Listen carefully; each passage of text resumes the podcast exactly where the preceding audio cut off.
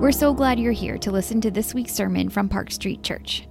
Park Street is a historic congregation located in the heart of Boston. But more than that, we're a community of people from all different backgrounds who believe and are united by the good news that Jesus is Lord. Visit us at parkstreet.org to learn about our community. We're continuing our summer series, nearing the end of it, called the Psalms of Jesus. And today we are in Psalm 110. Psalm 110. The title Psalms of Jesus is a bit misleading. I think I mentioned this at the beginning of the series because really all the Psalms are the Psalms of Jesus. Jesus used the whole Psalter, I'm sure, as his prayer book throughout his life. And as we know, all of the Old Testament points to Jesus. So this summer, as we've done Psalms of Jesus, we've picked Psalms that have particular relevance to his life and ministry, perhaps Psalms that he's quoted or Psalms that point to his ministry in a particular way. There is no greater Psalm of Jesus than Psalm 110, I would say. And the reason I'm saying this is because Psalm 110 is the most quoted Old Testament scripture in the New Testament. It is quoted more frequently than any other passage in the Old Testament. And the earliest Christians looked to this psalm to understand something about Jesus, this one that they worshiped and served. If you've been a disciple of Jesus most of your life, I would say again, at the heart of our faith is Jesus. And so as we come to this psalm today, I hope that we can learn something more about him, even if we've known him for a long time. And if you're investigating the claims of the Christian faith and just exploring Jesus and whether you are going to give your life to him, then I hope this time together as we understand Jesus through the lens of this psalm will be encouraging and helpful to you as you consider his claims and who he is. We'll get into that together. The psalm maybe takes us by surprise in that it's the most quoted, but what I'm hoping to do is explore Jesus through the lens of this psalm, through the lens of the New Testament as it quotes this psalm.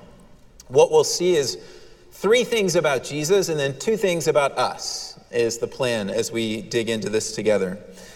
So the psalm begins, "The Lord says to my Lord, sit at my right hand until I make your enemies your footstool." This first point is about the place of Jesus. Where is Jesus? As the earliest Christians walked with him and then saw him die, saw him rise again, saw him ascend. The question is, where is he? And this psalm, this verse, actually, this is the most quoted verse of the psalm in the New Testament, gives the answer to that question. So where is Jesus? At my right hand. This is Yahweh, the God of Israel, speaking here in the psalm. And it says, sit at my right hand until I make your enemies your footstool. This psalm is quoted in the very first Christian sermon, which is given by the Apostle Peter on the day of Pentecost in Acts chapter 2. And this is how Peter refers to the psalm. He says, preaching to the crowd around him, "This Jesus God raised up, and of that we are all witnesses, being therefore exalted at the right hand of God, and having received from the Father the promise of the Holy Spirit, he has poured out this that you yourselves are seeing and hearing. For David did not ascend into the heavens, but he himself says," and now Peter quotes the psalm, "The Lord said to my Lord, sit at my right hand until I make your enemies your footstool." And then Peter concludes his sermon, "Let all the house of Israel therefore know for certain that God has made him both Lord and Christ, this Jesus whom you crucified." So Peter understands the resurrection of Jesus and the ascension of Jesus to have led Jesus to be at the right hand of the Father. And he uses Psalm 110 to defend that claim. Paul, the Apostle Paul, who wrote most of the New Testament that we have, in Ephesians chapter 1 wrote this as he was reflecting on the power of God. And he longed for the church to understand God's power. He says, "I want you to know what is the immeasurable greatness of his power toward us who believe, according to the working of his great might, that he worked in Christ when he raised him from the dead and seated him at his right hand in the heavenly places, far above all rule and authority and power and dominion and above every name that is named, not only in this age, but also in the one to come." Paul is reflecting and alluding to this opening verse of Psalm 110 to declare that this is how Christians understand where Jesus is after his resurrection and ascension. He is at the right hand of the Father, far above all rule and power and authority and dominion. That's where he is. The early church interpreted Jesus's events in this way because Jesus himself actually interpreted what would happen to him in this way. So Peter and Paul are drawing from Jesus himself, who, when he's on trial before the high priest, the Sanhedrin, right before he's crucified, the high priest says, "Are you the Christ, the Son of the Blessed?" And he answered, "I am, and you will see the Son of Man seated at the right hand of power and coming with the clouds of heaven." He brings together Daniel 7 and Psalm 110 in that moment in responding to the high priest. So Jesus interprets what will happen to him through his death, resurrection, and ascension to be putting him in that place of being seated at the right hand of the Father. I trust the point is made. We don't want to belabor this, but let me add one more thing. The early church, after the scriptural era, the New Testament church, in writing the first, in developing the first creed that was used, we believe, by the earliest baptismal candidates, a short, succinct, compact statement that would summarize the truth of the Bible from start to finish, included these words in its confession. This is what we call the Apostles' Creed, which we say here regularly. He ascended into heaven and is seated at the right hand of God the Father Almighty. So where is Jesus? He's seated at the right hand of the Father in the heavenly throne room. So that's about the place of Jesus. Well, what is his position there? The psalm gives us some insight into this. This is really the meat and the heart of the psalm. Being at the right hand of the Father, what position does he hold? The psalm is organized around two divine oracles in verse 1 and verse 4. And they give insight into the position of Jesus in this place. The first divine oracle declares that he is in a position of rule and authority. That's what it means to be at the Father's right hand. So what I'm calling the victorious ruling king. Look at, verse 1, sit at my right hand until I make your enemies your footstool. So this is going to be some kind of triumph where the enemies of this enigmatic figure here that David refers to as my Lord are put under his feet. And then verse 2, Yahweh, the Lord, sends forth from Zion your mighty scepter. Rule in the midst of your enemies.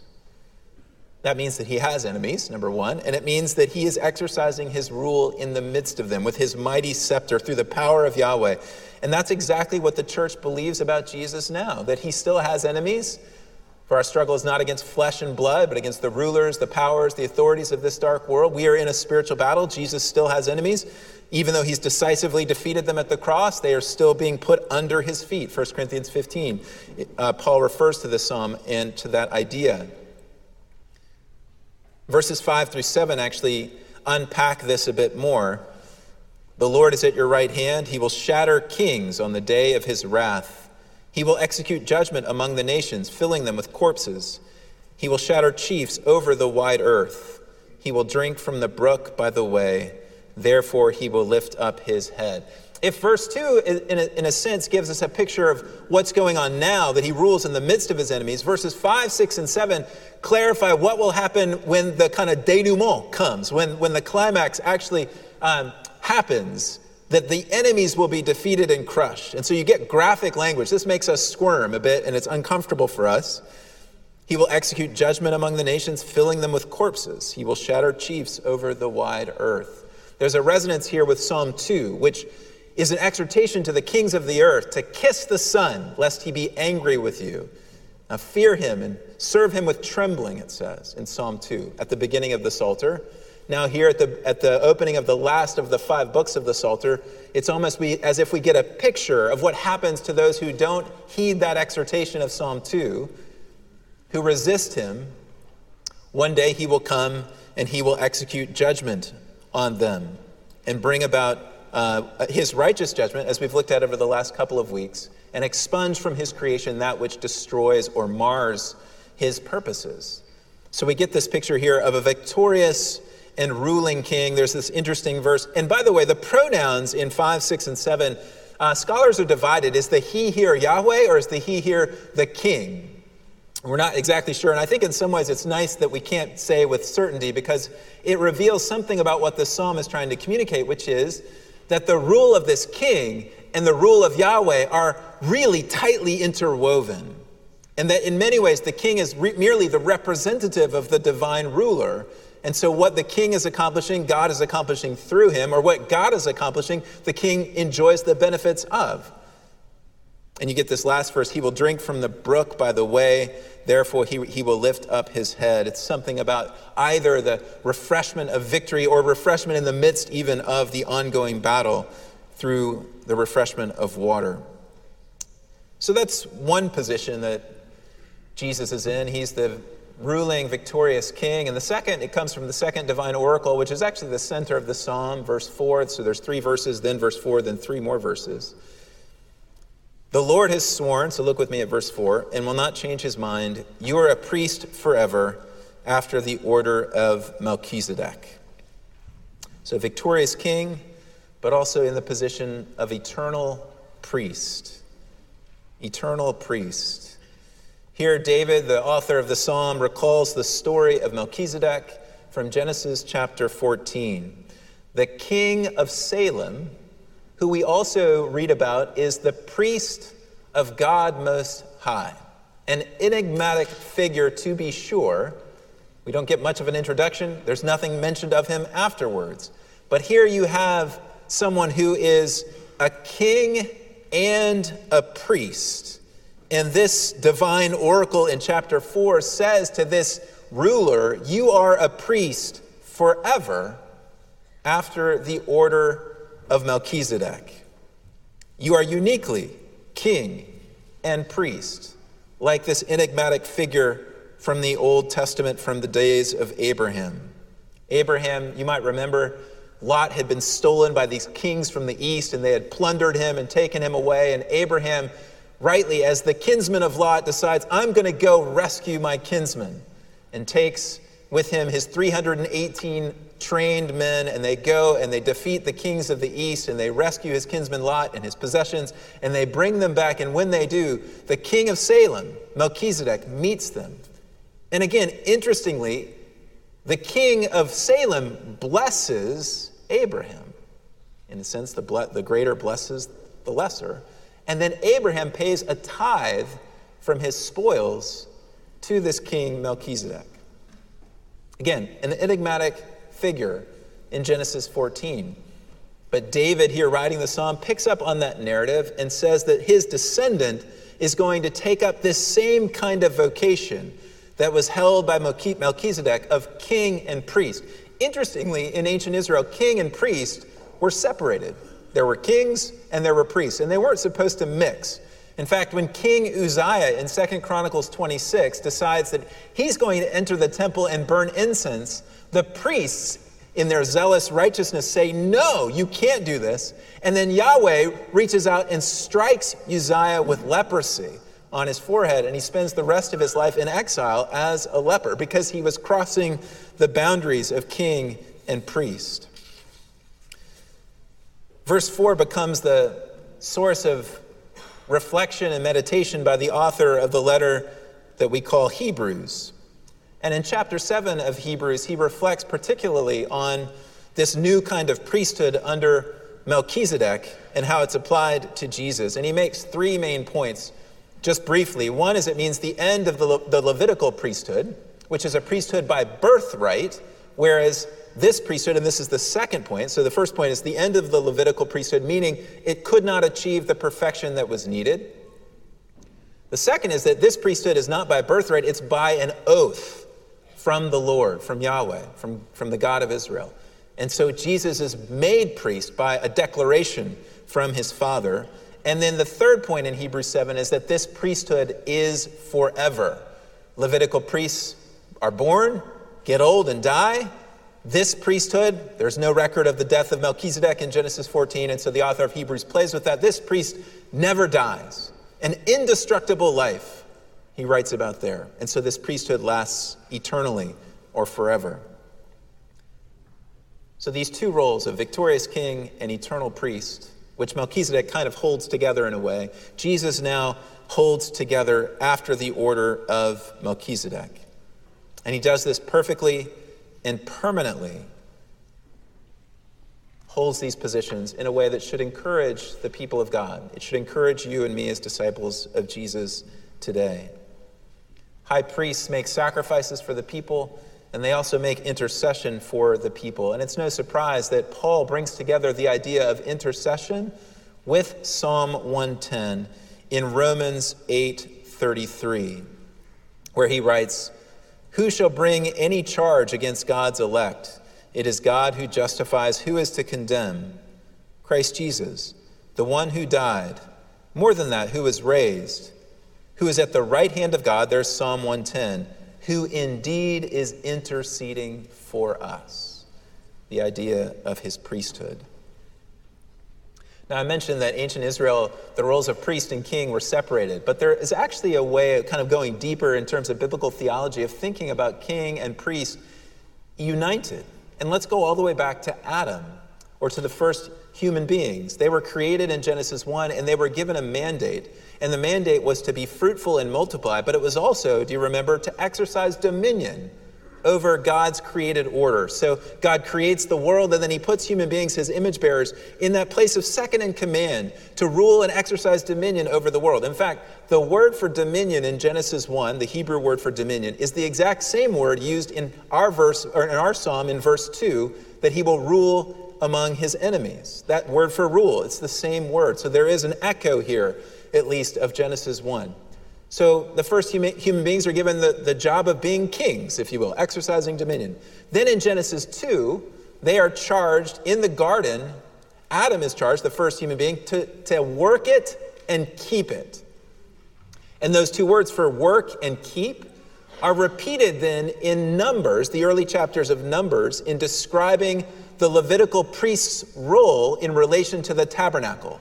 They are to work it and to keep it, or to guard it, to serve. Work could be serve and keep could be guard. To serve and to guard it. That is their role.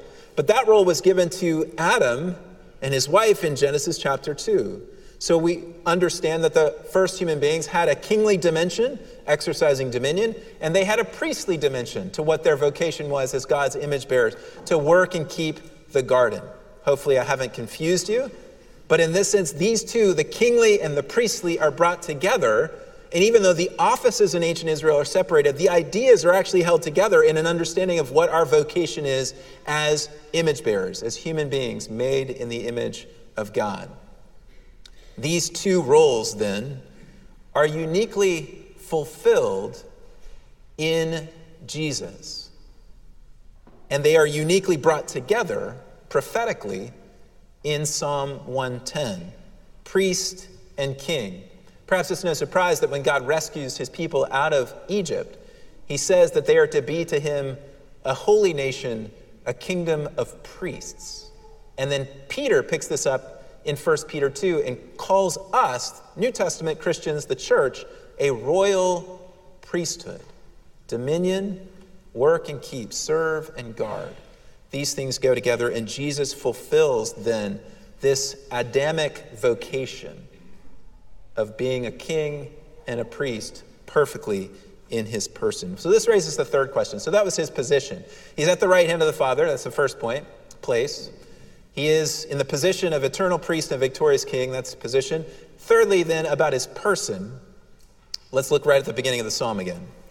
The Lord says to my Lord. Well, we kind of run over that pretty quickly, but Jesus doesn't.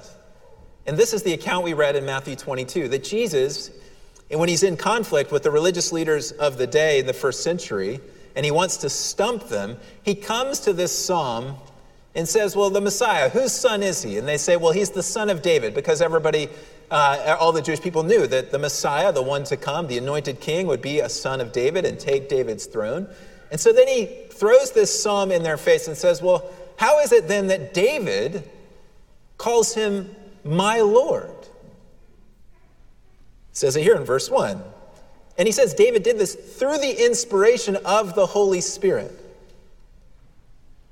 The first Lord, here is Yahweh, says to my Lord. How can he refer to him as Lord if he is his son? And it says that the Pharisees did not know what to answer, and they stopped asking him any more questions because they were stumped.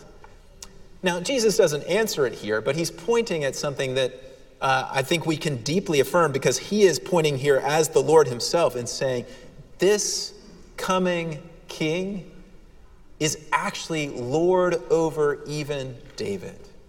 And David reflects that in the opening words of this psalm by calling him my Lord. Who then is he? You remember when Jesus calms the storm and the disciples, he was asleep in the boat and the disciples were afraid. They're like, don't you care that we're perishing? And at the end of that little section in Mark chapter 4, they finish and they go, who then is this, that even the wind and the sea obey him? The only one who could fulfill this vocation of a victorious king ruling over his enemies and a priesthood that never ends is somebody who has to surpass and explode out of the categories of our frail humanity. And yet, in order to fulfill that for us, must also be included in that category of our humanity. And I'm not suggesting that when David, I don't think Jesus is either, that when David wrote this psalm that he knew the full beauty and wonder and depth of the mystery of the incarnation, but Jesus sure seems to be pointing us in this direction in Matthew 22 and its parallels in the other synoptic gospels. The one who can fulfill this role is the unique divine person of the Son, who becomes human flesh, enters into the frailty of our condition in order that he might redeem that which had fallen, and in order that he might fulfill that which had fallen short of what it was meant to be. And Jesus takes the throne, and Jesus perfectly and beautifully, as the one divine person of the Son, fulfills our calling to be priests and kings in himself. And this is celebrated enigmatically, for sure, but it's celebrated in this opening line. It's pointed to, and Jesus points us in that direction. So second, let me make two comments, having talked about the place and the position and the person of the king of and the priest of Psalm 110, as the New Testament authors interpreted this psalm. Let's think then for a moment about us as the people or the subjects of this king. What can we say about us from a New Testament perspective? The first point I'm going to make is not in the psalm, but it certainly flows out of the psalm in the New Testament. And it's this: Jesus is seated at the right hand of the Father, but where are you and I? We too are seated at the right hand of the Father. Let me quote to you from the heart of the gospel in Ephesians chapter 2. But God, being rich in mercy, because of the great love with which he loved us, even when we were dead in our trespasses, he made us alive together with Christ. By grace you have been saved. And then what? And raised us up with him and seated us with him in the heavenly places in Christ Jesus. I mean, that is an astonishing truth and reality. If you are a disciple of this king and priest, then you too have been raised up in a spiritual manner and seated with Christ at the right hand of the Father, in a position of authority and rule and power, only by proxy, only by your connection to, your engrafting into, your incorporation into this one true king and priest. That is where you are. Whatever you feel today, whatever you're experiencing in your life, the truth of God's word is that what is said about Jesus in Psalm 110, verse 1, sit at my right hand, is true about you and me, who are incorporated by faith into Christ Jesus and share in that exalted place of being seated at the Father's right hand. And the second point about us that I do want to draw from verse 3, which I skipped over earlier, is what then does that mean of us? When we start to contemplate the beauty and the wonder and the power, the graciousness of our King. And I should say, he fulfills the vocation of kingliness, of kingship, and of the priest by pouring out his life. The king actually lays down his life for his enemies in the cross. The king, priests make sacrifices. The king doesn't sacrifice the flesh of lambs and bulls and goats that are ineffective, but the king, or the priest, actually brings himself as a sacrifice once and for all, a perfect sacrifice. In other words, Jesus fulfills the Adamic vocation of king and priest in a manner that is consistent with the character of our covenant king, the God of Israel, the Father of our Lord Jesus Christ. in pouring out his life. And so here we are seated with him in heavenly places. What does this mean for us? Look at verse 3. Your people will offer themselves freely on the day of your power, or the day you go out with your forces. You'll notice the footnotes here. In holy garments or on the holy mountains. From the womb of the morning, the dew of your youth will be yours. And the footnote is honest for the ESV. It says, we don't know what this means. We're doing our best here in verse 3. But the gist of verse 3 is that on the day that you enter into your power, O King, your people will give themselves to you fully and freely. The word here for offer themselves freely is the exact same word used in Hebrew for free will offering. And this should start to resonate with us as we think about, through a New Testament lens, what this means. What it means here is that when this king enters into his glory and power at the right hand of the Father, that those who are his subjects will gladly give their lives to him. They'll gladly pour out their lives to him as an offering and a sacrifice because they know how great he is. They know what he's done. They know his position and power, and they know the love with which he has done all of this. And so they'll offer themselves freely to him to be a part of his ongoing conquest in the world. And that is the calling on our life. So Paul writes in Romans 12, let us offer to him our bodies as a living sacrifice, for this is your spiritual act of worship. The glorious vision of Psalm 110 about Jesus as king and priest includes in this very vision, a vision of the people of this king laying their lives down gladly and freely, not begrudgingly, not half-heartedly, but fully and wholly, handing over our lives to join him in his conquest of the world. And the conquest is happening now, not through the sword. It will come when he returns through the sword. But in this moment, it's happening through the sword of his word, which in that beautiful picture in Revelation is coming out of his mouth. That more and more people would know the benevolent love, kindness, and mercy of this king and come under his gracious rule. To be seated at his right hand, to be seated with him at the right hand, is to share in Jesus' kingly and priestly vocation in the world, and to offer ourselves fully and freely into that vocation as our act of worship, that more and more would experience his grace and mercy. That is at the heart of verse 3, I would say, at least interpreted through a New Testament lens. That his youth and vigor would not go away because the Spirit is continuing to empower us in this work of the expansion of his rule and reign. We worship an amazing king. Psalm 110, it's not an easy psalm, but it's a psalm that the New Testament authors picked up because it pointed to the uniqueness of this man that they knew, that they loved, that they walked with, that they ate breakfast with, that they watched get crucified on a Roman cross and then watched him rise from the grave and had breakfast with him after his resurrection and then saw him ascend to the Father's right hand and then carried forward his work as those who had been vanquished by his love. May we do the same as we serve David's Lord. Let's pray. We thank you, God, for the great vision of the king and priest united in one person, your Son. We pray that you'd help us by your Spirit to marvel at this prophetic psalm written by David so long before Jesus came, to marvel at what he has done when he came, and to remember, and we just forget this so easily, God, but to remember the unique position and place of our King Jesus right now, and that we have access to him and to you. What a privilege. What a blessing. God, renew us in our fervent worship of self-offering that we can share in his kingly and priestly roles to your glory and praise. We pray it in Jesus' name. Amen.